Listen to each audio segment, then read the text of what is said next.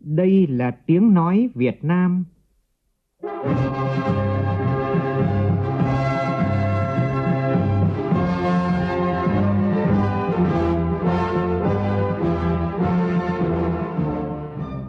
là tiếng nói Việt Nam, phát thanh từ Hà Nội, thủ đô nước Cộng hòa xã hội chủ nghĩa Việt Nam.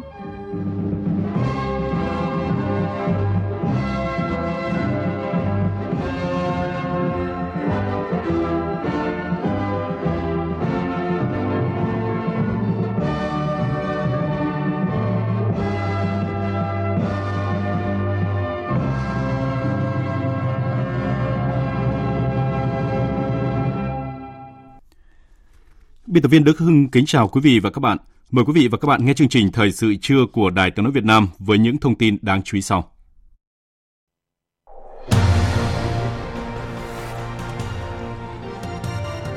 Tiếp tục kỳ họp thứ 5, sáng nay Quốc hội thảo luận tại hội trường dự kiến chương trình giám sát Quốc hội năm 2024 và đánh giá hoạt động giám sát thời gian qua. Trung ương đoàn tổ chức lễ gia quân chiến dịch thanh niên tình nguyện hè năm 2023. Bộ Y tế khẩn trương hình thành các trung tâm dự trữ thuốc hiếm.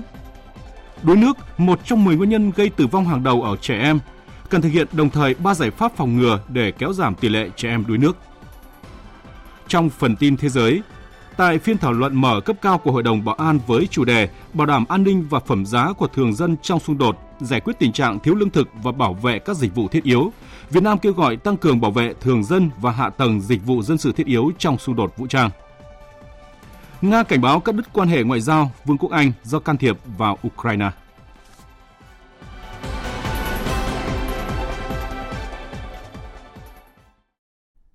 Bây giờ là nội dung chi tiết.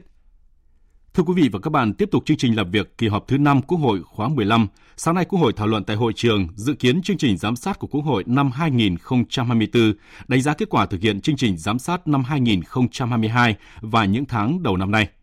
Đa số các đại biểu thống nhất với 4 chuyên đề giám sát của Quốc hội năm 2024, đồng thời đánh giá cao hoạt động giám sát lại trong năm 2023 được triển khai với tinh thần chuẩn bị từ sớm từ xa. Phản ánh của nhóm phóng viên Đài Tiếng nói Việt Nam.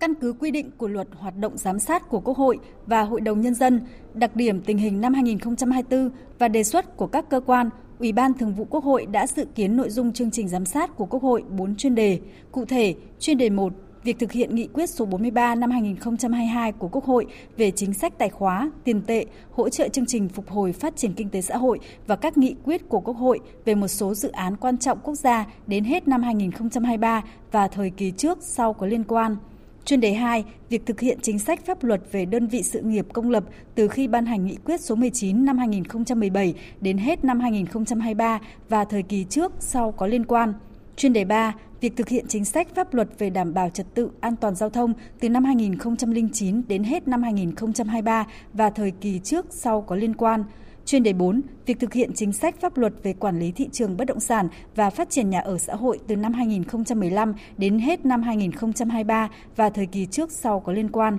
Thảo luận tại phiên họp, đa số các đại biểu đồng tình với 4 chuyên đề giám sát năm 2024 của Quốc hội. Các vấn đề chất vấn được lựa chọn đều là những vấn đề nóng, bức xúc, nổi lên trong đời sống kinh tế xã hội, được cử tri và nhân dân quan tâm. Đánh giá cao tờ trình dự kiến chương trình giám sát của Quốc hội năm 2024, đại biểu Lê Thanh Hoàn, đoàn Thanh Hóa bày tỏ đồng tình lựa chọn chuyên đề việc thực hiện chính sách pháp luật về quản lý thị trường bất động sản và phát triển nhà ở xã hội năm 2015 đến hết năm 2023 và thời kỳ trước sau có liên quan.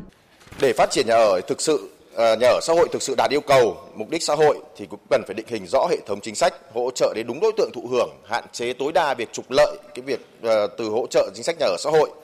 Do đó, đề nghị phạm vi giám sát cần phải toàn diện, cần có sự đánh giá xuyên suốt quá trình phát triển nhà ở. Vì vậy, đề nghị thời gian giám sát bắt đầu từ năm 2006 thời điểm có hiệu lực của luật nhà ở năm 2005 cho đến hết năm 2023 đánh giá về kết quả thực hiện chương trình giám sát năm 2022 và những tháng đầu năm 2023, đại biểu Phạm Đình Thanh, đoàn Con Tum đề nghị tiếp tục quan tâm giám sát việc thực hiện lời hứa của các vị bộ trưởng, trưởng ngành, các thành viên của chính phủ. Một là đề nghị Quốc hội, Ủy ban Thường vụ Quốc hội sớm xem xét sửa đổi bổ sung luật hoạt động giám sát của Quốc hội và Hội đồng Nhân dân để kịp thời khắc phục những bất cập hạn chế đã được chỉ ra và những hạn chế đã được chỉ ra tại cái tờ trình đầy đủ của Ủy ban Thường vụ Quốc hội. Thứ hai là đề nghị Ủy ban Thường vụ Quốc hội chỉ đạo đẩy mạnh và thực hiện chặt chẽ hơn hoạt động giám sát việc chấp hành pháp luật về xây dựng ban hành văn bản quy phạm pháp luật ở cả cấp trung ương và địa phương. Bên cạnh những kết quả đạt được trong công tác giám sát của Quốc hội, các đại biểu nêu lên những tồn tại, hạn chế và nguyên nhân của những tồn tại hạn chế trong hoạt động giám sát của Quốc hội để nâng cao chất lượng giám sát. Đại biểu Nguyễn Đại Thắng, đoàn Hưng Yên và đại biểu Siêu Hương, đoàn Gia Lai kiến nghị. Để nâng cao chất lượng hiệu quả hoạt động giám sát của Quốc hội, cần tiếp tục quan tâm thực hiện hiệu quả hoạt động giám sát lại với mục đích đánh giá toàn diện việc thực hiện một số nghị quyết của Quốc hội về chất vấn và giám sát chuyên đề của chính phủ và các cơ quan liên quan, từ đó nâng cao chất lượng hiệu quả thực hiện các nghị quyết của các cơ quan và người đứng đầu chịu sự giám sát. Cần quan tâm giám sát thực hiện lời hứa, chất vấn, thể hiện trách nhiệm của Quốc hội trong việc theo dõi giám sát đến cùng những nội dung đã được giám sát, những vấn đề cử tri và nhân dân quan tâm. Về công tác tổng hợp phúc đáp của các cơ quan, đề nghị Ủy ban Thường vụ Quốc hội quan tâm chỉ đạo việc tổng hợp sau giám sát chuyên đề của đoàn đại biểu Quốc hội, chuyển các kiến nghị đến các cơ quan tổ chức có liên quan ở Trung ương xem xét giải quyết và phúc đáp đến đoàn đại biểu Quốc hội, nâng cao chất lượng công tác theo dõi tổng hợp đánh giá đối với kết quả thực hiện các kiến nghị của Quốc hội, đoàn đại biểu Quốc hội nhằm bảo đảm các kiến nghị được giải quyết triệt để kịp thời, giám sát lại vấn đề đã kiến nghị tại các cuộc giám sát trước khi xét thấy cần thiết. Trước đó, sáng nay Quốc hội đã nghe tờ trình và báo cáo thẩm tra về dự án luật sửa đổi, bổ sung một số điều của luật công an nhân dân, dự án luật sửa đổi, bổ sung một số điều của luật xuất cảnh, nhập cảnh của công dân Việt Nam và luật nhập cảnh, xuất cảnh, quá cảnh, cư trú của người nước ngoài tại Việt Nam. Chiều nay, Quốc hội thảo luận tại tổ về những nội dung này.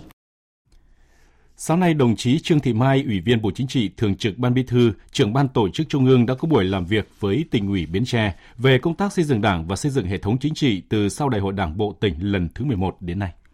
Phát biểu tại buổi làm việc, đồng chí Trương Thị Mai lưu ý, thời gian tới Bến Tre tiếp tục quan tâm lãnh đạo, chỉ đạo xây dựng tổ chức cơ sở Đảng và chất lượng đảng viên – Cụ thể, tỉnh cần đẩy mạnh công tác xây dựng Đảng, thực hiện tốt các nghị quyết của Trung ương, xây dựng Đảng và hệ thống chính trị trong sạch vững mạnh, thực chất là nhiệm vụ then chốt, trong đó công tác cán bộ là quyết định. Bên cạnh đó, Bến Tre tiếp tục quan tâm xây dựng tổ chức cơ sở đảng, chất lượng đảng viên, đồng thời tiếp tục làm tốt, làm chặt chẽ hơn nữa công tác cán bộ, nhất là cho nhiệm kỳ tới. Bên cạnh đó, Thường trực Ban Bí thư đề nghị tỉnh Bến Tre tiếp tục bám sát mục tiêu, nhiệm vụ, giải pháp trong nghị quyết Đại hội 11, các nghị quyết, đề án, chỉ thị, chương trình, kế hoạch đã ban hành, đặc biệt là 5 nhiệm vụ trọng tâm và 3 nhiệm vụ đột phá để thúc đẩy phát triển trong nửa, nửa nhiệm kỳ còn lại, chú trọng liên kết vùng trong phát triển kinh tế xã hội thời gian tới. Sáng nay, Trung đoàn tổ chức lễ gia quân chiến dịch Thanh niên tình nguyện hè năm 2023 tại khu du lịch Mũi Cà Mau. Phó Chủ tịch nước Võ Thị Anh Xuân đến dự và phát biểu chỉ đạo. Tin của phóng viên Trần Hiếu. Năm 2023, Chiến dịch thanh niên tình nguyện hè được triển khai với chương trình chính là tiếp sức mùa thi và bốn chiến dịch nhánh gồm mùa hè xanh, qua phượng đỏ, kỳ nghỉ hồng và hành quân xanh. Địa bàn trọng tâm của chiến dịch thanh niên tình nguyện hè năm 2023 tập trung tại 33 làng thanh niên lập nghiệp và 6 đảo thanh niên. Phát biểu trong buổi lễ ra quân, Phó Chủ tịch nước Võ Thị Ánh Xuân đánh giá chiến dịch thanh niên tình nguyện hè qua 23 năm đã để lại những hình ảnh tốt đẹp, những việc làm ý nghĩa Phó Chủ tịch nước đề nghị nghiên cứu đổi mới nội dung, phương pháp tổ chức chiến dịch phù hợp lứa tuổi, địa bàn với bối cảnh tình hình trong nước và quốc tế. Phó Chủ tịch nước Võ Thị Ánh Xuân cũng đề nghị các cấp ủy đảng quan tâm hơn đến công tác đoàn. Thông qua các hoạt động của chiến dịch giúp các cấp bộ đoàn, hội củng cố tổ chức, bộ máy vững mạnh, nâng cao năng lực của đội ngũ, phát triển cả số lượng và chất lượng đoàn viên, phát hiện, bồi dưỡng những nhân tố xuất sắc, bổ sung cho tổ chức đoàn, cho hệ thống chính trị và giới thiệu kết nạp đảng.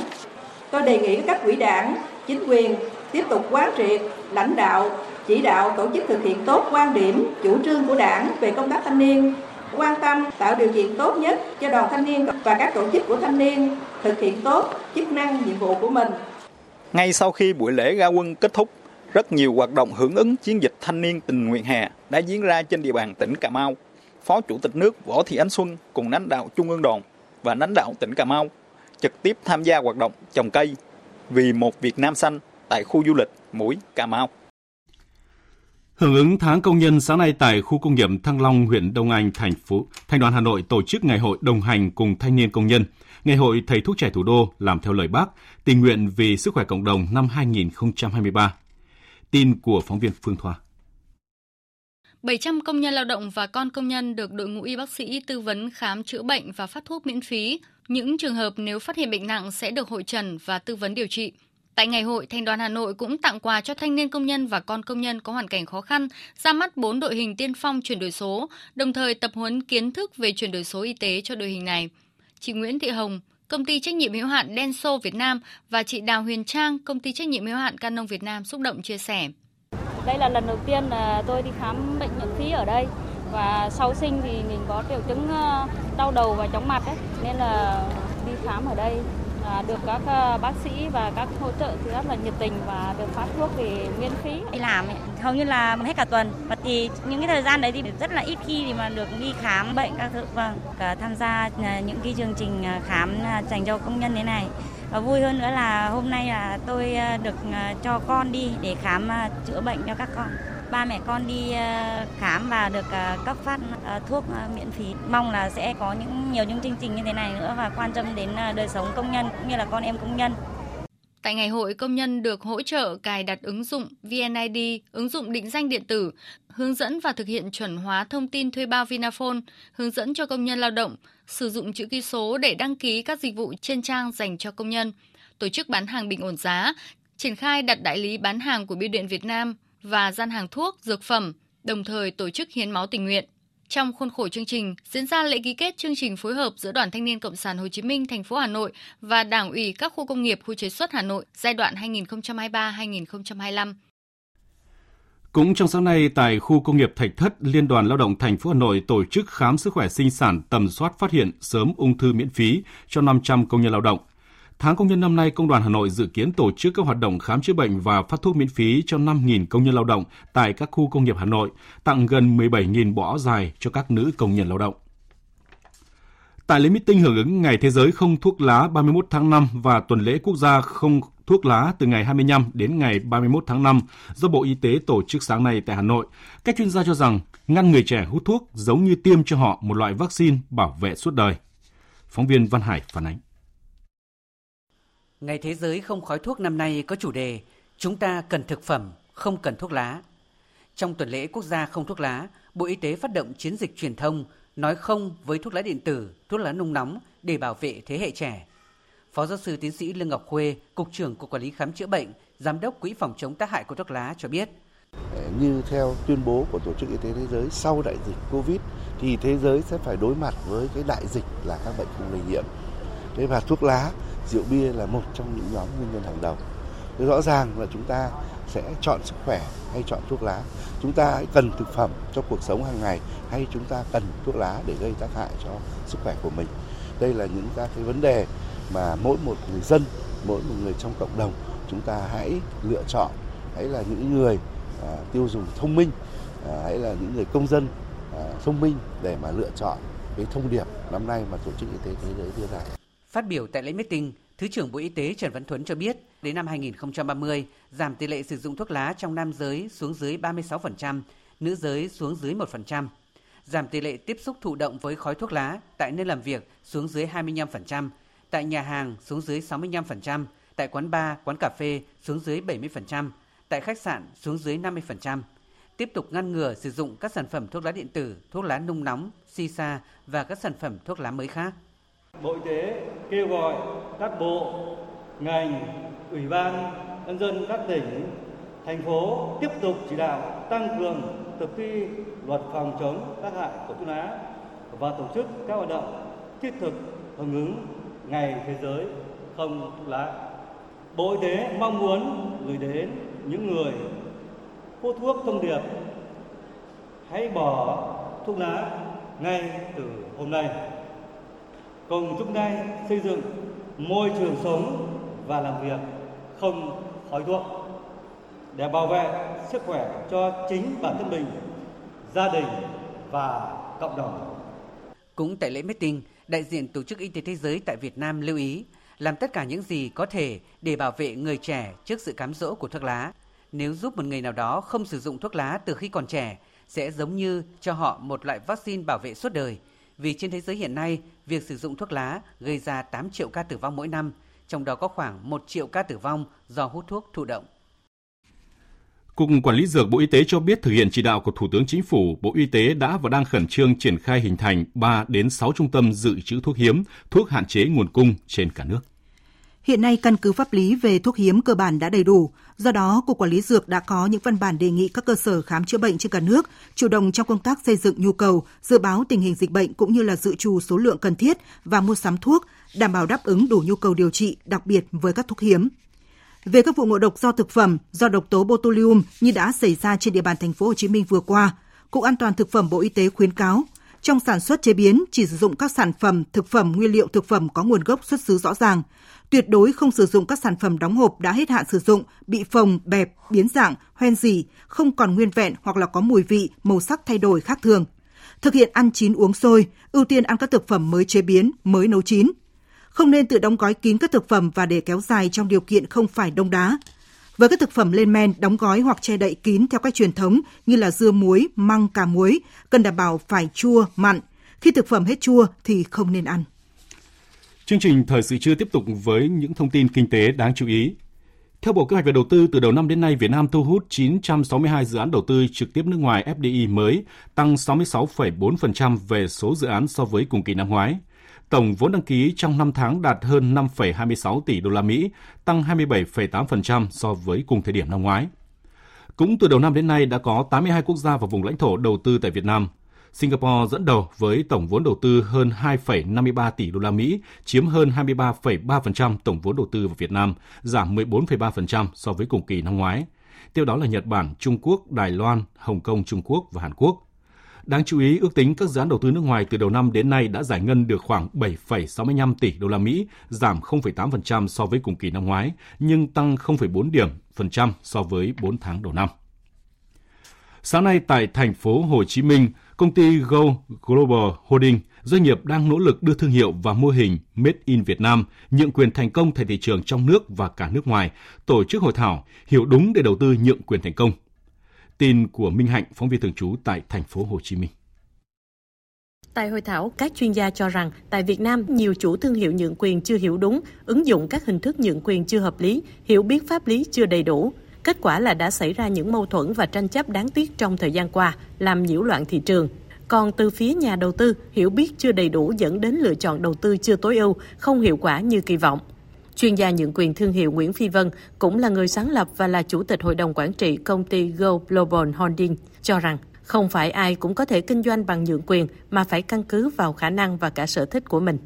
Nếu mà muốn nhượng quyền thành công thì mình phải rất là hiểu khả năng của mình, cách đầu tư như thế nào mà nó phù hợp với lại con người và cái cuộc sống của mình. Ví dụ như à, tôi chỉ thích đầu tư tài chính hoặc là tôi muốn đầu tư và tham gia quản lý hay tôi muốn đầu tư và tôi nhờ công ty nhượng quyền vận hành dùm cho tôi. Như thế nào là hợp với mình thì bạn phải biết, đó là cái chìa khóa đầu tiên. Theo thống kê của Bộ Công Thương, trong năm 2022 có 18 thương hiệu nhượng quyền nước ngoài hoặc tái ký hợp đồng vào Việt Nam. Còn tại thị trường trong nước, hiện công ty Go Global Holdings đang xúc tiến nhượng quyền cho 8 thương hiệu khởi nghiệp, trong đó có chuỗi trà sữa Phúc Ti với nguyên liệu thuần Việt có 135 chi nhánh trên toàn quốc, 80% là nhượng quyền sau 6 năm kinh doanh. Không chỉ xây dựng thương hiệu du lịch địa phương thông qua việc tổ chức định kỳ Festival Biển, tỉnh Khánh Hòa đang hướng tới xây dựng Nha Trang trở thành một thành phố điện ảnh. Sự gắn kết giữa điện ảnh và du lịch là đôi cánh để quảng bá hình ảnh, đưa địa phương phát triển kinh tế. Phóng viên Thái Bình thường trú tại miền Trung phản ánh.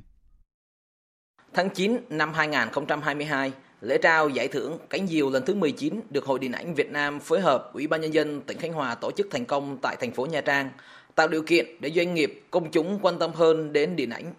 Đây cũng là lần đầu tiên giải thưởng danh giá của Hội Điện ảnh Việt Nam được tổ chức tại địa phương. Ông Văn Đình Ân, Giám đốc Trung tâm Văn hóa Điện ảnh tỉnh Khánh Hòa cho biết, sức ảnh hưởng của các tác phẩm điện ảnh đối với công chúng rất lớn, từ đó sẽ hỗ trợ địa phương đẩy mạnh quảng bá du lịch. Sau thời gian đó, cái điện ảnh nó bị khủng hoảng, nó trầm. Cái điện ảnh của Khánh Hòa nó không có nổi như xưa. Chúng ta sẽ có cái sự thay đổi, hoạt động nó có khởi sắc hơn. Những cái phim về đây, cái lượng khán giả nó đông hơn. Sau này cái hiệu ứng của nó, Nha Trang sẽ là một cái phim trường tự nhiên đối với điện ảnh và các đoàn làm họ sẽ đến Nha Trang khai thác cái phim trường. Nha Trang Khánh Hòa chúng ta có cái lợi thế là vừa biển vừa rừng. Đó là cái phim trường thiên nhiên của chúng ta có sẵn. Để có thêm nhiều bộ phim được sản xuất từ vùng đất này, cần có sự liên kết giữa các nhà sản xuất phim và doanh nghiệp.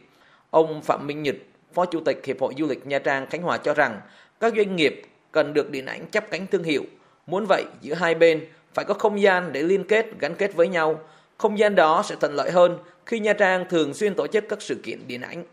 Mình cần các cái nhà sản xuất nội dung nó phải có những cái ý tưởng, có những cái sản phẩm để quảng bá hình ảnh du lịch của Nha Trang Khánh Hòa. Các doanh nghiệp hoạt động trong lĩnh vực du lịch thì họ phải kết hợp và tạo điều kiện cụ thể bằng vật chất cho các cái nhà sản xuất nội dung, các nhà sản xuất ý tưởng. Họ đến cái nơi mà có cái không gian cảnh quan về thiên nhiên để họ mới tư duy được ra cái sản phẩm mà họ mong muốn. Cái việc liên kết và gắn kết lại với nhau họ sẵn sàng họ đi ngay kích thích họ nhanh chóng ra các sản phẩm như mình mong muốn sau chương trình Festival Biển Nha Trang Khánh Hòa 2023 giữa tháng 6 tới đây, Ủy ban Nhân dân tỉnh Khánh Hòa sẽ phối hợp Bộ Văn hóa Thể thao và Du lịch tổ chức chương trình liên kết phát triển thương hiệu du lịch Việt Nam qua điện ảnh với nhiều hoạt động hấp dẫn. Chương trình có nhiều hoạt động lớn, được kỳ vọng sẽ tăng cường sự liên kết giữa điện ảnh và du lịch gồm Diễn đàn Du lịch và Điện ảnh Việt Nam liên kết vươn xa tạo đà cất cánh, Hội nghị quốc tế về xúc tiến đầu tư phát triển thương hiệu du lịch qua điện ảnh năm 2023, Đại nhạc hội chủ đề Đôi cánh kỳ diệu tại quảng trường 2 tháng 4 thành phố Nha Trang. Ông Lê Văn Hoa, Phó Giám đốc Sở Văn hóa Thể thao tỉnh Khánh Hòa cho biết, đây là cơ hội để các nhà sản xuất phối hợp với doanh nghiệp cho ra đời các ý tưởng làm phim, cơ hội hợp tác để sản xuất những bộ phim có bối cảnh, câu chuyện gắn với đất và người Khánh Hòa. Đầu tư vào đây để mà làm chưa có, chưa chưa quan tâm hết để phát triển cái này, cái này về du lịch. Chúng ta phải có một cơ chế nào đó, có một cái nhà đầu tư nào đó họ đầu tư đúng tầm về để phát triển văn hóa gắn với đại du lịch thì lúc đó cái thanh hóa mình mới phát triển được. Chứ nếu để mà chữ thân vận động của chúng ta thì chúng ta rất là khó. Điện ảnh những nơi quảng bá được, nơi giới thiệu được những cái tiềm năng giá trị đó thì lúc đó du lịch người ta mới đến với mình. Tại Hải Phòng cũng vừa diễn ra lễ phát động cuộc thi báo chí ảnh về chủ đề Du lịch Hải Phòng đẩy nhanh phục hồi tăng tốc phát triển. Đây là cuộc thi nhằm huy động các doanh nghiệp du lịch cùng góp sức vào sự phát triển của ngành du lịch Hải Phòng, một trong những trụ cột kinh tế chủ lực của thành phố. Phóng viên Đài tiếng nói Việt Nam thường trú khu vực Đông Bắc thông tin. Sau khi dịch bệnh COVID-19 được kiểm soát, ngành du lịch Hải Phòng đã có sự phục hồi phát triển mạnh mẽ. Trong năm 2022, Hải Phòng đã đón 7 triệu lượt khách, trong đó khách quốc tế đạt 610.000 lượt với nhiều sản phẩm du lịch và điểm đến mới ấn tượng. Nhằm đẩy mạnh tuyên truyền quảng bá du lịch Hải Phòng, Hiệp hội Du lịch Hải Phòng phối hợp Hội Nhà báo thành phố tổ chức cuộc thi báo chí ảnh về chủ đề Du lịch Hải Phòng đẩy nhanh phục hồi, tăng tốc phát triển. Ông Mai Xuân Thắng, Chủ tịch Hiệp hội Du lịch Hải Phòng cho biết, cuộc thi là một trong những hoạt động nhằm cụ thể hóa mục tiêu đã được Hiệp hội Du lịch Hải Phòng khóa 4, nhiệm kỳ 2023-2028 đề ra. Một trong những nội dung quan trọng được Ban chấp hành Hiệp hội đề ra là tranh thủ sự quan tâm của các đồng chí lãnh đạo thành phố, các sở, ban ngành, địa phương và các cơ quan báo chí để vận động các doanh nghiệp du lịch huy động các nguồn lực cùng góp sức vào sự phát triển của ngành du lịch thành phố Hải Phòng, đặc biệt là tăng cường phối hợp, hợp tác với các cơ quan báo chí trung ương và thành phố Hải Phòng trong công tác tuyên truyền, quảng bá hình ảnh về tiềm năng, thế mạnh của du lịch Hải Phòng nhằm thu hút ngày càng nhiều nhân dân, du khách trong nước và quốc tế đến với Hải Phòng. Tác phẩm dự thi thuộc các thể loại phát thanh truyền hình, báo in, tạp chí in, báo điện tử, tạp chí điện tử vân vân, có nội dung phản ánh những thành tựu nổi bật và đóng góp của ngành du lịch Hải Phòng nói chung, doanh nghiệp du lịch nói riêng trong quá trình phát triển kinh tế xã hội của thành phố, nhất là những nỗ lực của ngành du lịch Hải Phòng trong việc phục hồi và phát triển trở lại sau đại dịch COVID-19, đồng thời tôn vinh biểu dương các tập thể cá nhân có đóng góp cho sự phát triển của ngành du lịch, những nét đẹp trong ứng xử văn minh lịch sự của người dân địa phương, các doanh nghiệp du lịch trên địa bàn thành phố và du khách khi đến du lịch tại Hải Phòng. Thưa quý vị và các bạn, thành lập ngày 27 tháng 5 năm 1978, Hải đoàn 129 Quân chủng Hải quân, công ty trách nhiệm hữu hạn một thành viên Hải sản Trường Sa là đơn vị thực hiện nhiệm vụ quân sự quốc phòng kết hợp kinh tế, cho đó nhiệm vụ quốc phòng với trọng tâm là trực bảo vệ chủ quyền các vùng biển được phân công. Hải đoàn 129 đã cùng với lực lượng hải quân trên các đảo, nhà giàn phát hiện và đấu tranh ngăn ngừa từ sớm từ xa các hoạt động của nước ngoài xâm phạm chủ quyền biển đảo của nước ta. Không chỉ thực hiện thắng lợi nhiệm vụ quân sự quốc phòng, vượt mọi khó khăn, 45 năm qua, Hải đoàn 129 vững vàng bám biển, thực hiện tốt nhiệm vụ sản xuất kinh doanh, trở thành ngọn cờ đầu của quân chủng hải quân trong thực hiện nhiệm vụ bảo vệ Tổ quốc và phát triển kinh tế hướng biển. Phóng sự của phóng viên Thu Lan.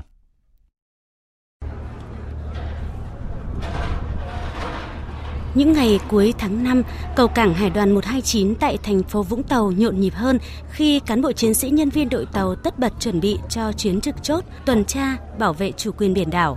Những cán bộ chiến sĩ thế hệ 9X nhưng có bản lĩnh chính trị vững vàng trước sóng gió biển khơi. Dẫu chuyến biển dài ngày với không ít khó khăn, nhiều thử thách và cả những hiểm nguy, nhưng tất cả đều nhận nhiệm vụ với ý chí quyết tâm cao nhất. Thượng úy Hoàng Xuân Thành Lập, thuyền trưởng tàu 732 cho biết. Ờ, thực hiện nhiệm vụ trong cái điều kiện mà sóng gió lớn nhưng mà sự đoàn kết của à, toàn bộ quân nhân trên tàu xác định ờ, tốt các cái nhiệm vụ để mà quyết tâm hoàn thành tốt nhiệm vụ. Trung úy Vũ Văn Trường, trưởng ngành cơ điện tàu 746 Hải đội 922, Hải đoàn 129 chia sẻ, Tàu của chúng tôi thì nhiều năm liền vừa thực hiện nhiệm vụ trực chủ quyền trên vùng biển phía Nam, vừa tham gia các hoạt động của dịch vụ dầu khí. Mặc dù cái tần suất hoạt động liên tục dài ngày trên biển nhưng mà do xác định tốt được cái nhiệm vụ và được làm tốt cái công tác tư tưởng hơn nữa, chúng tôi lại được đơn vị chăm lo bảo đảm tốt đời sống vật chất tinh thần cho nên là cán bộ quân nhân chuyên nghiệp trên tàu luôn yên tâm công tác gắn bó và muốn công hiến dài lâu cho đơn vị. Tôi cũng rất là tự hào khi được đóng góp công sức cho sự nghiệp xây dựng và bảo vệ Tổ quốc trong bầu áo của người chiến sĩ hải quân là đơn vị thực hiện nhiệm vụ quân sự quốc phòng kết hợp kinh tế, trong đó nhiệm vụ quốc phòng với trọng tâm là trực bảo vệ chủ quyền các vùng biển được phân công. Hải đoàn luôn thực hiện nghiêm nền nếp chế độ, lực lượng phương tiện trực sẵn sàng chiến đấu ở các cấp, không để bị động bất ngờ trước mỗi tình huống. Bên cạnh đó, nhiệm vụ kinh tế cũng được Hải đoàn 129 thực hiện có hiệu quả như tổ chức các hoạt động dịch vụ dầu khí, lắp đặt năng lượng sạch trên các đảo, nhà giàn, sửa chữa tàu thuyền và các công trình biển, Đặc biệt trong những năm gần đây, cán bộ chiến sĩ hải đoàn còn thực hiện các nhiệm vụ bảo dưỡng, nâng cấp, sửa chữa cả phần nổi lẫn phần ngầm các nhà giàn JK1 trên biển. Đây là một bước tiến vượt bậc trong việc nắm bắt công nghệ và tổ chức thi công của đơn vị. Thượng tá Bùi Quang Tú, Hải đoàn trưởng Hải đoàn 129 nhấn mạnh, để hoàn thành thắng lợi nhiệm vụ kinh tế gắn với quốc phòng an ninh trong giai đoạn mới. Trong suốt những năm qua, Hải đoàn luôn phát huy nội lực, nhạy bén, sáng tạo, đem lại hiệu quả cao. Để hoàn thành tốt nhiệm vụ quốc phòng kinh tế, Hải đoàn đã thực hiện tốt công tác huấn luyện quân sự, giáo dục chính trị, quản lý rèn luyện kỷ luật, xây dựng nền nếp chính quy, bảo đảm an toàn, kịp thời, đầy đủ, bảo đảm về mặt hậu cần, kỹ thuật, tài chính, phục vụ cho nhiệm vụ chính trị, đời sống, sinh hoạt của bộ đội, động viên cán bộ chiến sĩ phát huy sáng kiến, cải tiến kỹ thuật, nâng cao hiệu quả công tác sản xuất kinh doanh, những kết quả mà Hải đoàn 129 Hải quân đạt được qua quá trình 45 năm xây dựng và trưởng thành đã góp phần khẳng định mô hình doanh nghiệp của quân đội luôn mang lại hiệu quả trên cả hai nhiệm vụ quốc phòng và kinh tế, đồng thời tô thắm thêm truyền thống, đoàn kết, khắc phục khó khăn, kiên trì bám biển, hoàn thành xuất sắc nhiệm vụ quốc phòng kết hợp kinh tế.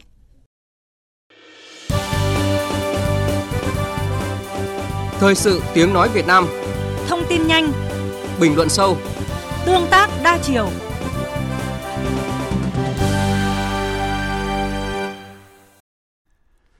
Thưa quý vị, mùa hè đến thì nguy cơ về đuối nước lại hiện hữu và mới đây nhất chiều qua tại bãi tắm Thiên Đàng, xã Bình Thạnh, huyện Bình Sơn, tỉnh Quảng Ngãi lại xảy ra vụ đuối nước làm một bé trai 8 tuổi tử vong. Trong vòng một tháng qua tại huyện Bình Sơn đã xảy ra 4 vụ đuối nước khiến 6 học sinh tử vong. Còn từ năm 2010 đến nay, trung bình mỗi năm, tỷ lệ trẻ em đuối nước ở Việt Nam giảm từ 3 đến 5%, tương đương với khoảng 100 trẻ một năm. Tuy nhiên, một thực tế là số trẻ em Việt Nam chết vì đuối nước hàng năm vẫn rất cao. Và đuối nước là một trong 10 nguyên nhân gây tử vong hàng đầu ở trẻ em từ 5 đến 14 tuổi. Những vụ chết đuối thương tâm, cướp đi sinh mạng của con trẻ vào mỗi dịp hè lại được báo động hơn lúc nào hết. Phóng viên Hà Nam thông tin. Một cái câu chuyện rất là đáng buồn là cứ mỗi khi hè đến, trẻ em rời trường học, trẻ em trở về gia đình cộng đồng thì những cái vụ đuối nước trẻ em lại nó nguy cơ gia tăng. Thông tin mà ông Đặng Hoa Nam, Cục trưởng Cục Trẻ Em Bộ Lao động Thương binh và Xã hội vừa cho biết khiến chúng ta không khỏi đau lòng. Để phòng chống đuối nước, hiện có 3 giải pháp can thiệp hiệu quả, đó là dạy bơi, dạy các kỹ năng an toàn trong môi trường nước cho trẻ em, tạo lập môi trường sống an toàn phòng chống đuối nước cho trẻ, có rào chắn, biển cảnh báo ở những nơi có nguy cơ xảy ra đuối nước ở trẻ, phải có người cứu hộ, cứu nạn ở các bãi tắm biển, công trình xây dựng phải có rào chắn, nắp chắn, biển cảnh báo. Công tác truyền thông giáo dục cho gia đình, cha mẹ và người chăm sóc trẻ, những kỹ năng phòng chống đuối nước phải được triển khai sâu rộng các tài liệu hướng dẫn dạy bơi, kỹ năng an toàn trong môi trường nước cho trẻ em đã được xây dựng hoàn thiện. Tuy nhiên, để giảm thiểu được những vụ đuối nước ở trẻ em, ông Đặng Hoa Nam, Cục trưởng Cục Trẻ Em cho rằng. Tôi nêu ví dụ một cái vụ đuối nước trẻ em xảy ra thì ngoài cái việc chúng ta thăm hỏi động viên gia đình để mà lo hậu sự cho đứa trẻ đó thì cái đó là cái cách tiếp cận hoàn toàn mang tính chất từ thiện nhân đạo. Còn nếu dựa trên quyền dựa trên trách nhiệm pháp lý thì chính quyền ở đó cộng đồng dân cư ở đó cái gia đình ở đó phải khắc phục những cái nguyên nhân mà dẫn đến cái tử vong trẻ em do đuối nước. Ví dụ là phải tăng cường dạy bơi dạy kỹ năng an toàn tăng cường giả soát lại cái môi trường an toàn để làm sao mà những cái vụ việc tương tự nó không tiếp diễn nó không xảy ra thì tôi muốn nhấn mạnh công tác phòng ngừa kể cả trong phòng chống tai nạn thương tích trẻ em phòng chống đuối nước trẻ em Ông Đặng Hoa Nam, Cục trưởng Cục Trẻ Em cũng khẳng định, thực tế cho thấy những địa phương nào chủ động phân bổ ngân sách và nhân lực cho công tác này thì ở đó số lượng trẻ em tử vong do đuối nước giảm hẳn. Mỗi năm hiện nay tính trung bình chúng ta giảm được khoảng 100 trẻ em tử vong do đuối nước so với giai đoạn trước. Tuy nhiên là chúng tôi thấy rằng là ở địa bàn nào mà quan tâm đầu tư, ví dụ như là lắp đặt các bể bơi thông minh, tổ chức các lớp học bơi an toàn trong môi trường nước, tổ chức dạy bơi an toàn cho trẻ em, thì ở đó tỷ lệ và cái tình trạng trẻ em tử vong do đuối nước kéo giảm rất là tốt. Ở đâu mà chính quyền địa phương cùng với cộng đồng tham gia vào cái kiểm soát môi trường nước an toàn, cảnh báo những nguy cơ an toàn trong môi trường nước cho trẻ em từ giếng, rồi bể nước, rồi ao, chuông, rồi các công trình xây dựng mà có tác động đến môi trường nước thì ở đó chúng tôi thấy rằng là cái tình trạng tử vong trẻ em do đuối nước là kéo giảm rất là mạnh. Quý vị và các bạn đang nghe chương trình Thời sự trưa của Đài Tiếng nói Việt Nam và trước khi chuyển sang phần tin thế giới là những thông tin thời tiết đáng chú ý. Thưa quý vị và các bạn, nắng mưa gián đoạn vẫn là trạng thái thời tiết chủ đạo trong ngày hôm nay ở khu vực Bắc Bộ. Đến chiều, nhiều tỉnh thành sẽ xuất hiện mưa rào và rông rải rác, cục bộ có mưa vừa, mưa to. Phía Đông Bắc Bộ trong đó có thủ đô Hà Nội mức nhiệt dao động trưa nay trong khoảng 32 đến 34 độ. Còn phía Tây Bắc Bộ mức nhiệt là từ 33 đến 35 độ. Lui vào khu vực Trung Bộ, mưa rông tập trung ở các tỉnh Bắc và Trung Trung Bộ về chiều tối với lượng từ 10 đến dưới 60 mm. Ban ngày nắng nhiều và khá nóng, mức nhiệt toàn miền vẫn cao phổ biến trong khoảng 34-35 độ. Hôm nay Tây Nguyên và Nam Bộ cục bộ có nơi mưa vừa mưa to, có nơi mưa rất to. Thậm chí lượng mưa đợt này trong khoảng từ 120 đến 160 mm và mưa lớn ở hai khu vực này sẽ kéo dài nhiều ngày, tập trung chủ yếu về chiều và tối, cho nên bà con cần đề phòng ngập úng tại đô thị và lũ sạt lở đất ở vùng núi. Còn mức nhiệt trưa chiều nay ở Tây Nguyên, các tỉnh Con Tum, Pleiku, Buôn Ma Thuột từ 23 đến 31 độ. Còn Nam Bộ trong đó có thành phố Hồ Chí Minh, nhiệt độ phổ biến trong khoảng 32 đến 33 độ. Xin được chuyển sang phần tin thế giới. Trong khuôn khổ tuần lễ bảo vệ thường dân trong xung đột vũ trang năm 2023 diễn ra từ ngày 22 đến ngày 26 tháng 5 tại trụ sở Liên Hợp Quốc ở New York, hôm qua đã diễn ra phiên thảo luận mở cấp cao của Hội đồng Bảo an với chủ đề đảm bảo an ninh và phẩm giá của thường dân trong xung đột, giải quyết tình trạng thiếu lương thực và bảo vệ các dịch vụ thiết yếu.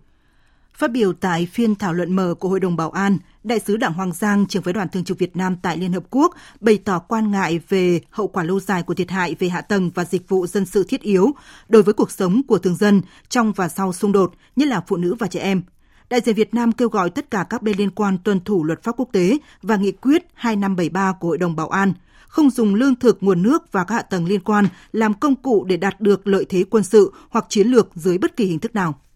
Đại sứ Đào Hoàng Giang cho rằng các nước tham gia xung đột phải chịu trách nhiệm chính trong việc bảo vệ thường dân. Đề nghị Hội đồng Bảo an lên án mạnh mẽ những hành động vi phạm luật pháp quốc tế, tấn công bừa bãi và quá mức cần thiết vào hạ tầng dân sự thiết yếu, trong khi Đại hội đồng Liên Hợp Quốc cần nỗ lực củng cố hơn nữa hệ thống luật nhân đạo quốc tế.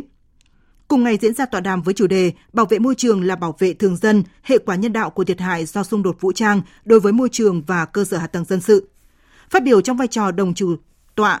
Tọa đàm, Đại sứ Đào Hoàng Giang nhấn mạnh cộng đồng quốc tế cần rút kinh nghiệm từ các bài học trong quá khứ để tránh những hậu quả thảm khốc tương tự trong tương lai. Khẳng định hòa bình không thể bền vững nếu hậu quả của chiến tranh chưa được giải quyết. Đại diện Việt Nam đề xuất Hội đồng Bảo an Liên Hợp Quốc trên cơ sở nghị quyết 2573 tiếp tục nỗ lực thảo luận, đề ra các biện pháp cụ thể và hiệu quả hơn nữa để bảo vệ thường dân, môi trường, hạ tầng dân sự thiết yếu, đồng thời tăng cường hiệu lực thực thi và tuân thủ luật pháp quốc tế nhằm giải quyết xung đột cũng như xây dựng hòa bình hậu xung đột. Lợi ích quốc gia của Mỹ là thấy ASEAN thịnh vượng độc lập kiên cường. Mỹ ủng hộ các nỗ lực của ASEAN nhằm duy trì trật tự quốc tế dựa trên luật lệ ở Ấn Độ Dương-Thái Bình Dương.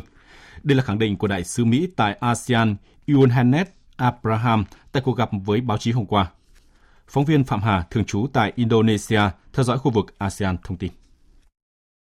Đại sứ Yohannes Abraham khẳng định quan hệ đối tác Mỹ-ASEAN kéo dài 45 năm qua dựa trên các giá trị và nguyên tắc chung, bao gồm hệ thống luật pháp, hiệp định và quy định quốc tế, cũng như bảo vệ quyền chủ quyền của các quốc gia. Mỹ đánh giá cao sự hợp tác với ASEAN để thúc đẩy, bảo vệ và tăng cường hệ thống luật pháp, thỏa thuận và nguyên tắc quốc tế dựa trên luật lệ. Mỹ mong muốn tìm kiếm các cơ hội thúc đẩy hợp tác với ASEAN trong tương lai. Theo đại sứ, Đông Nam Á là một khu vực quan trọng và năng động, đóng vai trò trung tâm trong việc đảm bảo sự ổn định của Ấn Độ Dương-Thái Bình Dương. Do đó, Mỹ sẽ luôn hợp tác với và thông qua ASEAN để tạo ra một khu vực hòa bình, thịnh vượng và ổn định. Đại sứ cũng nhấn mạnh lợi ích quốc gia của Mỹ là thấy ASEAN thịnh vượng, độc lập và kiên cường. Trong khi đó, cuộc xung đột giữa Nga và Ukraine đang khiến quan hệ giữa Nga và các nước phương Tây trở nên căng thẳng hơn bao giờ hết. Nga đã từng bước đưa ra các biện pháp ngoại giao trả đũa các nước phương Tây, trong đó mới nhất và đáng chú ý nhất là lời cảnh báo việc cắt đứt quan hệ ngoại giao với Vương quốc Anh. Biên tập viên Đài tiếng nói Việt Nam thông tin.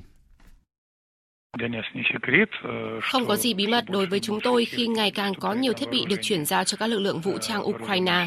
Không có gì bí mật khi thiết bị này đang được sử dụng để chống lại quân đội của chúng tôi. Và không có gì bí mật đối với chúng tôi rằng sự tham gia trực tiếp và gián tiếp của phương Tây trong cuộc xung đột này đang gia tăng từng ngày. Chúng tôi đang rút ra những kết luận phù hợp. Sau tuyên bố đó của người phát ngôn văn phòng Tổng thống Nga Dmitry Peskov,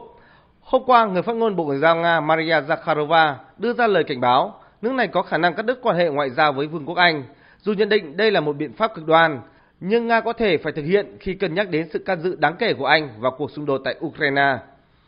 Tuyên bố được đưa ra khi truyền thông Mỹ đưa tin các lực lượng đặc nhiệm và Hải quân Anh đang hoạt động rất gần khu vực tiền tuyến tại Ukraine. Bộ Ngoại giao Nga khẳng định nước này biết rõ những nỗ lực nhất quán của Anh trong hỗ trợ quân sự cho Ukraine, bao gồm cung cấp vũ khí quân sự sản xuất trong và ngoài nước, huấn luyện quân đội Ukraine tại Anh và nhiều nơi khác tại châu Âu, chia sẻ thông tin tình báo, tư vấn và có khả năng tham gia kế hoạch tác chiến chiến thuật của quân đội Ukraine, cũng như việc triển khai lính đánh thuê tại quốc gia này. Nga cũng không loại trừ khả năng người Anh đã tham gia vào việc lập kế hoạch, tổ chức và hỗ trợ các cuộc tấn công của Ukraine thực hiện trên lãnh thổ Nga. Trên thực tế, Anh là một trong những quốc gia đi đầu trong việc hỗ trợ quân sự cho Ukraine, trong đó đặc biệt phải kể đến việc trang bị cho Ukraine tên lửa tầm xa Storm Shadow mới đây. Liên Hợp Quốc và các đối tác tiếp tục hỗ trợ các gia đình phải sơ tán do giao tranh ở Sudan cũng như các cộng đồng tiếp nhận họ. Người phát ngôn của Tổng thư ký Liên Hợp Quốc Guterres, ông Zorarik đưa ra tuyên bố này và cho biết, chương trình lương thực thế giới hiện đã cung cấp lương thực cho hơn 600.000 người chịu ảnh hưởng của xung đột kể từ khi tái triển khai công tác viện trợ nhân đạo ở Sudan. Chương trình lương thực thế giới đã tiếp cận được khoảng 180.000 người tại ba trong số 5 bang ở khu vực Darfur, gồm Bắc Darfur, Nam Darfur và Đông Darfur. Dự kiến chương trình lương thực thế giới sẽ bắt đầu phân phối hàng viện trợ ở Trung Darfur trong những ngày tới. Theo người phát ngôn Zorarik, các nhân viên cứu trợ nhân đạo đang tận dụng mọi khoảng thời gian tạm lắng của cuộc xung đột để cung cấp hàng cứu trợ cho những người chịu ảnh hưởng ở nhiều khu vực khác nhau tại Sudan. Trong một diễn biến liên quan, Jordan thông báo rằng nhà riêng của đại sứ nước này tại thủ đô Khartoum của Sudan đã bị tấn công và phá hoại.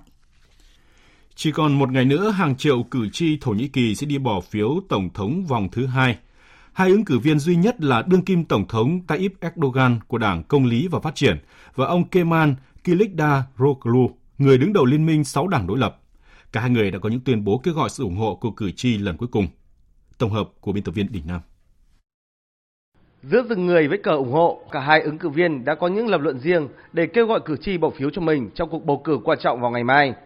Với đương kim Tổng thống Tayyip Erdogan, ông kêu gọi cử tri ủng hộ liên minh của ông trong quốc hội sẽ tiếp tục bỏ phiếu ủng hộ ông làm Tổng thống, để quyền lập pháp và hành pháp có thể hoạt động một cách hài hòa. Ông Kemal Kılıçdaroğlu sẽ làm gì nếu được bầu làm tổng thống? Ông có thể làm gì khi không nhận được sự ủng hộ của Quốc hội? Quyền lập pháp ở đâu? Tất nhiên nó đang ở trong Quốc hội. Liên minh Nhân dân của chúng tôi có 323 nghị sĩ trong đó. Ông ấy sẽ thông qua các dự luật như thế nào? Chúng ta hãy bỏ phiếu để đảm bảo rằng quyền lập pháp và hành pháp có thể hoạt động hài hòa. Chúng ta có thể cho phép điều ngược lại không? Hãy đi bỏ phiếu để tránh điều đó.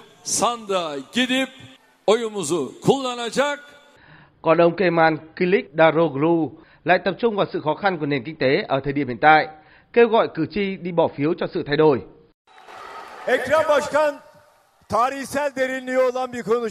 Tình hình hiện tại của đất nước chúng ta là không tốt. Thổ Nhĩ Kỳ cần phải thoát ra khỏi điều này. Để có thể làm được điều đó, chúng ta cần phải cùng nhau chiến đấu. Bất kể chúng ta nhìn vào những điều kiện hiện tại như thế nào, một bầu không khí bi quan đã được tạo ra cho tất cả mọi người. Tất cả chúng tôi đều nhận thức được điều này. Vì vậy, chúng tôi sẽ đi bỏ phiếu để thay thế chính phủ hiện tại thông qua các biện pháp dân chủ. Trên thực tế, ông Kemal Kılıçdaroğlu đang gặp một số bất lợi trong cuộc đua vòng 2 so với đương kim tổng thống Tayyip Erdogan. Thứ nhất, số phiếu bầu vòng 1 của ông Kemal Kılıçdaroğlu thấp hơn gần 5% so với đối thủ, khi tổng thống Tayyip Erdogan đạt hơn 49% số phiếu bầu, gần đủ chiến thắng ở vòng 1. Số cử tri này sẽ rất khó thay đổi quan điểm tại vòng bỏ phiếu vào ngày mai. Thứ hai, ứng cử viên về thứ ba trong cuộc bỏ phiếu vòng 1, ông Sinan Ogan, người có hơn 5% lượng cử tri ủng hộ, mới đây đã kêu gọi cử tri đi bỏ phiếu cho đương kim tổng thống Tayyip Erdogan. Cuộc bầu cử tổng thống đang được người dân Thổ Nhĩ Kỳ quan tâm hơn bao giờ hết. Quốc tế cũng đang theo sát cuộc bầu cử này bởi tầm ảnh hưởng của Thổ Nhĩ Kỳ trong nhiều vấn đề quốc tế lớn. Với vai trò là thành viên quan trọng của NATO, có sức ảnh hưởng lớn tại khu vực Trung Đông, cũng như mối quan hệ mật thiết với cả Nga và phương Tây, việc ai trở thành tổng thống Thổ Nhĩ Kỳ sẽ có tác động lớn đến bối cảnh khu vực và toàn cầu. Bộ trưởng Tài chính Mỹ Janet Yellen đã điều chỉnh dự báo về thời hạn chót để nâng giới hạn nợ liên bang, nói rằng chính phủ có thể vỡ nợ sớm nhất là vào ngày 5 tháng 6 tới, thay vì ngày 1 tháng 6 đưa ra trước đó. Trong một bức thư gửi Quốc hội, bà Yellen cho biết căn cứ vào những dữ liệu mới nhất, Bộ Tài chính ước tính sẽ không có đủ nguồn lực để đáp ứng các nghĩa vụ của chính phủ nếu Quốc hội không nâng trần nợ công hiện ở mức 31.400 tỷ đô la Mỹ trước ngày 5 tháng 6 tới. Dự kiến trong những ngày tới, Bộ sẽ thanh toán khoảng 130 tỷ đô la Mỹ, bao gồm cả các khoản thanh toán cho cựu chiến binh, các đối tượng hưởng an sinh xã hội và chương trình bảo hiểm y tế Medicare. Tổng thống Joe Biden và các nhà đàm phán của Đảng Cộng Hòa cho biết hai bên đã tiến gần hơn đến một thỏa thuận sau khi thu hẹp được khác biệt trong lập trường của mỗi bên. Lễ hội ánh sáng Visit Sydney 2023 khai mạc vào tối qua tại thành phố Sydney, Australia. Đây là lễ hội văn hóa du lịch lớn nhất diễn ra vào mùa đông tại Australia. Lễ hội năm nay kéo dài từ nay đến ngày 17 tháng 6. Phóng viên Việt Nga thường trú tại Australia thông tin. Lễ hội Vivid Sydney 2023 có 4 mảng nội dung chính là ánh sáng, âm nhạc, ý tưởng và ẩm thực. Với chủ đề tổng thể là thiên nhiên, các hình ảnh được chiếu trên bề mặt các công trình kiến trúc cũng là những hình ảnh gắn với thiên nhiên. Có tổng cộng khoảng 300 sự kiện diễn ra trong thời gian lễ hội. Trong đó, ban tổ chức dựng lên 57 công trình ánh sáng trải dài trên một khu vực rộng 8 km, đi qua nhiều địa điểm nổi tiếng của Sydney như Circular Quay, The Rock, Barangaroo và Darling Harbour – Đồng thời, trong thời gian diễn ra lễ hội năm nay, khách tham quan cũng sẽ được xem 6 buổi biểu diễn miễn phí của khoảng 1.000 máy bay không người lái ở khu vực Circular Quay. Ngoài màn trình diễn ánh sáng, lễ hội Vivid Sydney 2023 còn có 67 buổi biểu diễn âm nhạc tại nhiều địa điểm ở trung tâm thành phố Sydney và nhiều buổi hội thảo, hoạt động sáng tạo, nghệ thuật Đặc biệt năm nay, lần đầu tiên lễ hội Vivid Sydney có hoạt động quảng bá ẩm thực với 282 sự kiện tại 18 điểm nhằm quảng bá văn hóa ẩm thực đa dạng đến từ nhiều nơi trên thế giới, hội tụ tại thành phố Sydney. Năm nay, lễ hội Vivid Sydney được hy vọng sẽ trở thành lễ hội lớn nhất khi khách du lịch quốc tế đang dần quay trở lại Australia sau đại dịch. Quý vị và các bạn đang nghe chương trình Thời sự trưa của Đài Tiếng nói Việt Nam. Tiếp theo chương trình như thường lệ, trưa thứ bảy hàng tuần, Biên tập viên Đài tiếng nói Việt Nam sẽ điểm lại những sự kiện, vấn đề trong nước nổi bật trong tuần qua, các phát ngôn ấn tượng, những con số đáng chú ý. Những phát ngôn ấn tượng, những con số đáng chú ý.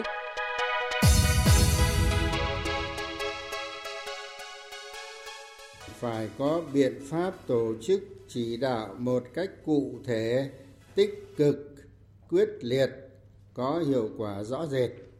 Chứ không phải là trung ương ban nghị quyết ừ, xong rồi cứ khoán trắng cho địa phương. Phải tất cả đồng bộ trên dưới đồng lòng dọc ngang thông suốt phải tạo chuyển biến cụ thể rõ rệt phải bước thật mạnh tiến thật xa. Nghệ an như thế mới là nghệ an. Đây là yêu cầu của Tổng Bí thư Nguyễn Phú Trọng khi chủ trì cuộc họp Bộ Chính trị thống nhất ban hành nghị quyết mới về xây dựng và phát triển tỉnh Nghệ An đến năm 2030, tầm nhìn đến năm 2045. Nghị quyết mới đặt ra các mục tiêu và giải pháp để xây dựng Nghệ An, quê hương của Chủ tịch Hồ Chí Minh trở thành tỉnh khá của cả nước, tương xứng với vai trò, vị trí đặc biệt quan trọng trong vùng Bắc Trung Bộ, Duyên Hải Trung Bộ và cả nước. đề nghị các vị đại biểu Quốc hội dành thời gian nghiên cứu, thảo luận kỹ lưỡng, đánh giá tính đồng bộ và sự phù hợp của các dự thảo dự án với hiến pháp và đường lối chủ trương của Đảng, đặc biệt lưu ý đảm bảo tính công khai, minh bạch, chặt chẽ, không tạo kẽ hở cho các hành vi tham nhũng, lợi ích nhóm, lợi ích cục bộ, bảo đảm sự ổn định thống nhất trong các quy định của từng dự án dự thảo và sự thống nhất đồng bộ của hệ thống pháp luật. Đó là phát biểu của Chủ tịch Quốc hội Vương Đình Huệ trong phiên khai mạc kỳ họp thứ 5 Quốc hội khóa 15. Dự kiến trong 23 ngày làm việc, Quốc hội sẽ xem xét quyết định nhiều nội dung quan trọng liên quan đến phát triển kinh tế xã hội và công tác xây dựng luật. Trong tuần, các đại biểu Quốc hội đã đóng góp nhiều ý kiến tại phiên thảo luận về tình hình kinh tế xã hội. Đại biểu Trần Hoàng Ngân, đoàn Thành phố Hồ Chí Minh và đại biểu Nguyễn Thị Kim Bé, đoàn Kiên Giang bày tỏ sự sốt ruột về sự sụt giảm tốc độ tăng trưởng kinh tế trong quý 1 gây áp lực cho các quý còn lại của năm nay. Tốc độ tăng trưởng kinh tế quý 1 so với bối cảnh chung đạt 3.32 chúng ta chấp nhận được. Nhưng mà nếu để đà suy giảm này nó tiếp tục suy giảm thì thất nghiệp sẽ gia tăng. Chúng ta cần phải tập trung có những cái giải pháp cấp bách nhưng đồng thời cũng phải có những giải pháp lâu dài để đảm bảo kinh tế phát triển nó bền vững hơn nâng cao cái tính độc lập tự chủ của nền kinh tế trong thời gian tới. Tăng trưởng nó sụt xuống anh, đây là một cái điều đáng lo. Chúng ta đã thấy được cái khó khăn, chúng ta đưa ra nhiều nhóm giải pháp. Nhưng mà đến qua những tháng đầu năm thì cái tình hình kinh tế nó có chiều hướng sụt giảm. Đề nghị xem lại các cái nhóm giải pháp đưa ra trên cơ sở đó chúng ta điều chỉnh các cái nhóm giải pháp này trong lãnh đạo điều hành những cái tháng cuối năm. Trong một thông tin tích cực về thu hút đầu tư nước ngoài, báo cáo mới của Economist Intelligence Unit, doanh nghiệp thuộc tập đoàn Economist chuyên cung cấp những dịch vụ dự đoán và cố vấn cho thấy Việt Nam tăng 12 bậc trong bảng đo lường mức độ hấp dẫn của môi trường kinh doanh. Với các chính sách thu hút đầu tư cởi mở, thông thoáng và môi trường đầu tư kinh doanh thuận lợi, ổn định, báo cáo đánh giá Việt Nam là quốc gia có động lực lớn nhất trên toàn thế giới. Trong tuần, quyết định giảm lãi suất điều hành lần thứ ba của Ngân hàng Nhà nước chính thức có hiệu lực ngay sau quyết định của Ngân hàng Nhà nước, các ngân hàng thương mại đồng loạt điều chỉnh giảm lãi suất huy động, trong đó điều chỉnh chủ yếu ở kỳ hạn dưới 6 tháng về không quá 5% một năm. Doanh nghiệp và người dân đang chờ đợi những tín hiệu hạ lãi suất cho vay nhằm giảm bớt khó khăn cho khách hàng vay vốn. Sau gần 2 tháng triển khai, tỷ lệ giải ngân gói tín dụng 120.000 tỷ đồng hỗ trợ xây dựng và mua nhà ở xã hội vẫn là con số 0. Cũng với lý do vẫn còn những khó khăn trong các quy định, quy trình thực hiện khiến dự án nhà ở xã hội chưa được triển khai thì một số nguyên nhân quan trọng đó là các địa phương vẫn chưa kích hoạt tinh thần, trách nhiệm cùng với chính phủ thúc đẩy nhà ở xã hội. 36 dự án năng lượng tái tạo đã được Tập đoàn Điện lực Việt Nam EVN thống nhất được phương án giá mua điện tạm thời. Tất cả các công việc đang được đẩy nhanh nhằm mục đích đưa các dự án năng lượng tái tạo vào vận hành trong thời gian sớm nhất trong bối cảnh nắng nóng gay gắt, nguy cơ thiếu điện hiện hữu trong mùa hè năm nay. Một con số đáng chú ý là từ ngày 16 tháng 5 tới nay, trung bình mỗi ngày, thành phố Hồ Chí Minh tiết kiệm được hơn 1 triệu kWh điện, tương đương với khoảng 2 tỷ 400 triệu đồng sau khi áp dụng các biện pháp tiết kiệm điện và đảm bảo cung cấp điện an toàn, ổn định.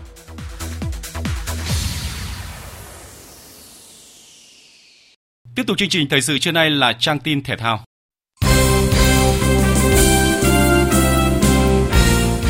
Quý vị và các bạn thân mến, hơn một tuần trước ngày khai mạc Đại hội Thể thao Người khuyết tật Đông Nam Á ASEAN Paragame lần thứ 12, Thủ tướng Campuchia Hun Sen đã kêu gọi toàn thể người dân nước chủ nhà tích cực ủng hộ sự kiện thể thao khu vực dành cho người khuyết tật, đồng thời khẳng định lễ khai mạc, lễ bế mạc đại hội sẽ được tổ chức với quy mô tương tự SEA Games 32. ASEAN Paragame 12 diễn ra từ ngày 3 đến ngày 9 tháng 6 với hơn 400 nội dung thi đấu thuộc 13 bộ môn. Đoàn Việt Nam có 164 thành viên, trong đó có 127 động viên tranh tài ở 8 môn, gồm điền kinh, bơi, cử tạ, cầu lông, bóng bàn, cờ vua, judo và boxia. Chiều qua, đội tuyển nữ Việt Nam bước vào buổi tập luyện thứ 5 tại Trung tâm Đào tạo bóng đá trẻ Việt Nam trong giai đoạn chuẩn bị cho World Cup 2023. Đây cũng là buổi tập đầu tiên của các cầu thủ với trái bóng thi đấu chính thức của vòng chung kết bóng đá nữ thế giới 2023. Chia sẻ với báo chí trước buổi tập, tiền đạo Vũ Thị Hoa cho biết. Dạ, rất vui khi ờ, được ờ, đụng độ với đội tuyển Mỹ và các đội tuyển mạnh ờ, nhất thế giới ạ và bọn em sẽ học hỏi tìm hiểu đối thủ để có thể thể hiện tốt nhất trong trận đấu em sẽ đặt mục tiêu của mình là thể hiện hết khả năng của mình là nếu tốt hơn thì em có thể ghi bàn vào những trận đấu đấy ạ Theo Vũ Thị Hoa, các đối thủ tại World Cup 2023 có trình độ vượt trội hơn rất nhiều với bóng đá khu vực. Bởi vậy, trong những ngày qua, ban huấn luyện đã có những điều chỉnh trong quá trình tập luyện. Cũng có thay đổi một chút ạ, nhưng mà em nghĩ đối thủ sắp tới thì mình sẽ cần nhiều thể lực thì bác sẽ à, cho tập thể lực nhiều và bác sẽ đưa ra những chiến thuật à, tốt nhất để à, các chị em có thể làm tốt giải đấu sắp tới. Dạ bây giờ thì thời điểm này đang bổ sung dần thể lực. Đội tuyển nữ Việt Nam sẽ còn một tuần tập luyện tại Trung tâm Đào tạo bóng đá trẻ Việt Nam trước khi lên đường sang Đức vào ngày 5 tháng 6. Liên đoàn bóng đá Việt Nam vừa mới nhận được thông báo từ phía ban tổ chức về việc hoãn giải giao hữu Panda Cup 2023. Ban đầu giải giao hữu này dự kiến tổ chức tại thành đô Trung Quốc từ ngày 14 đến ngày 18 tháng 6 trong đợt FIFA Day. Quy tụ 4 đội tuyển U22 gồm chủ nhà Trung Quốc, Bahrain, Uzbekistan và Việt Nam. Đây là bước chuẩn bị quan trọng cho các đội trước khi tham dự vòng loại U23 châu Á 2024 và đặc biệt là ASEAN 19 diễn ra vào tháng 9 tới. Tuy nhiên, do sân vận động đăng cai tiến hành công tác bảo trì, nên Panda Cup 2023 sẽ được rời sang một thời điểm khác phù hợp hơn. Trước mắt, đội tuyển U22 Việt Nam vẫn giữ nguyên lịch tập trung cùng với đội tuyển quốc gia trong đợt FIFA Day tháng 6 tới. VFF cũng đang tìm kiếm đối tượng thi đấu cọ sát thích hợp.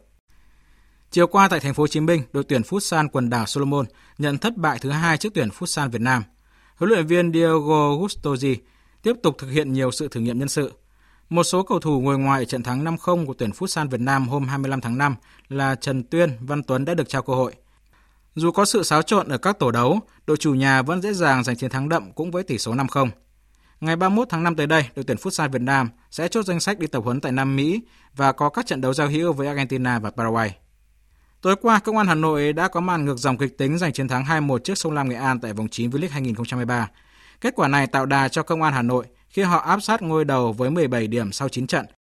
Kém Thanh Hóa một điểm nhưng đội đầu bảng chưa thi đấu ở vòng này. Còn Sông Lam Nghệ An rơi xuống vị trí thứ 11 trên bảng xếp hạng với vỏn vẹn 9 điểm trong tay.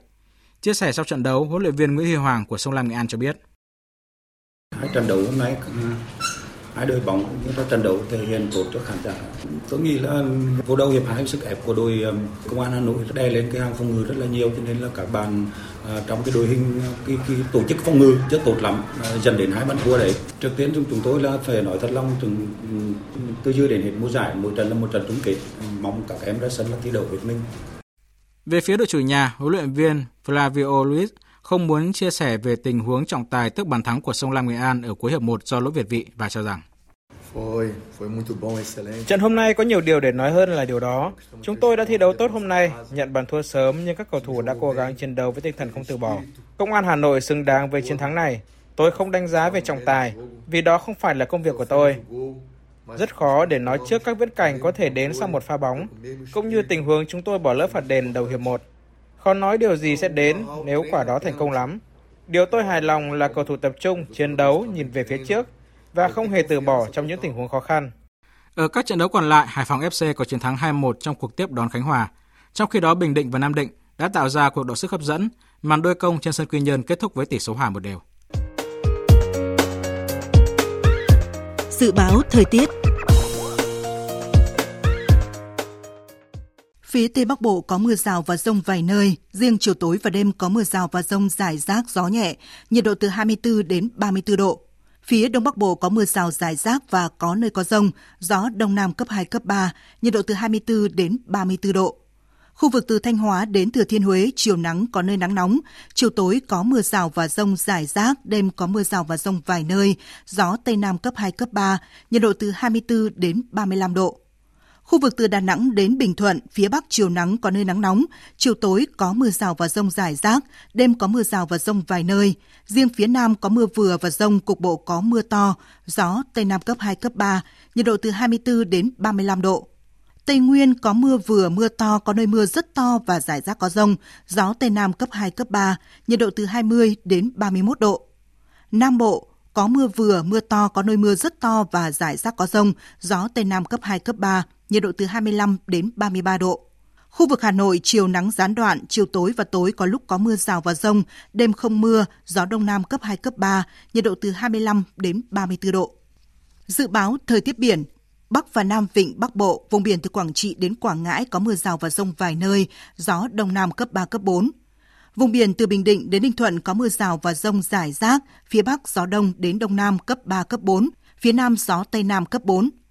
Vùng biển từ Bình Thuận đến Cà Mau có mưa rào và rải rác có rông, gió Tây Nam cấp 5 có lúc cấp 6, giật cấp 8. Vùng biển từ Cà Mau đến Kiên Giang có mưa rào và rông rải rác. Trong mưa rông có khả năng xảy ra lốc xoáy và gió giật mạnh cấp 7, cấp 8, gió Tây đến Tây Nam cấp 4. Khu vực Bắc Biển Đông có mưa rào và rông vài nơi, gió Đông Nam đến Đông cấp 4. Từ chiều, phía Đông Bắc gió mạnh dần lên cấp 5, có lúc cấp 6, giật cấp 7, biển động. Khu vực giữa Biển Đông có mưa rào và rông rải rác, gió Tây Nam cấp 4. Khu vực quần đảo Hoàng Sa thuộc thành phố Đà Nẵng có mưa rào và rông vài nơi, gió Đông Nam đến Đông cấp 4. Khu vực Nam Biển Đông và khu vực quần đảo Trường Sa thuộc tỉnh Khánh Hòa có mưa rào và rải rác có rông, gió Tây Nam cấp 5, có lúc cấp 6, giật cấp 8. Vịnh Thái Lan có mưa rào và rông rải rác, gió Tây đến Tây Nam cấp 4. Quý vị và các bạn đang nghe chương trình Thời sự trưa của Đài Tiếng nói Việt Nam. Trước khi kết thúc chương trình, chúng tôi xin tóm lược một số tin chính vừa phát sóng. Tiếp tục chương trình làm việc kỳ họp thứ 5 Quốc hội khóa 15, sáng nay các đại biểu thảo luận tại hội trường dự kiến chương trình giám sát Quốc hội năm 2024 và đánh giá hoạt động giám sát thời gian qua. Đa số các đại biểu thống nhất với 4 chuyên đề giám sát của Quốc hội năm 2024, đồng thời đánh giá cao hoạt động giám sát lại trong năm 2023 được triển khai với tinh thần chuẩn bị từ sớm từ xa. Sáng nay tại khu du lịch Mũi Cà Mau, Phó Chủ tịch nước Võ Thị Ánh Xuân dự lễ gia quân chiến dịch Thanh niên tình nguyện hè 2023 do Trung ương Đoàn phát động. Chiến dịch Thanh niên tình nguyện hè năm nay được triển khai với chương trình chính là tiếp sức mùa thi và 4 chiến dịch nhánh. Địa bàn trọng tâm của chiến dịch tập trung tại 33 làng thanh niên lập nghiệp và 6 đảo thanh niên. Thực hiện chỉ đạo của Thủ tướng Chính phủ, Bộ Y tế đang khẩn trương triển khai các trung tâm dự trữ thuốc hiếm, thuốc hạn chế nguồn cung với dự kiến hình thành từ 3 đến 6 trung tâm trên cả nước. Số lượng danh mục các thuốc dự trữ khoảng từ 15 đến 20 loại và botulinum cũng là một trong các loại thuốc nằm trong danh mục các thuốc này.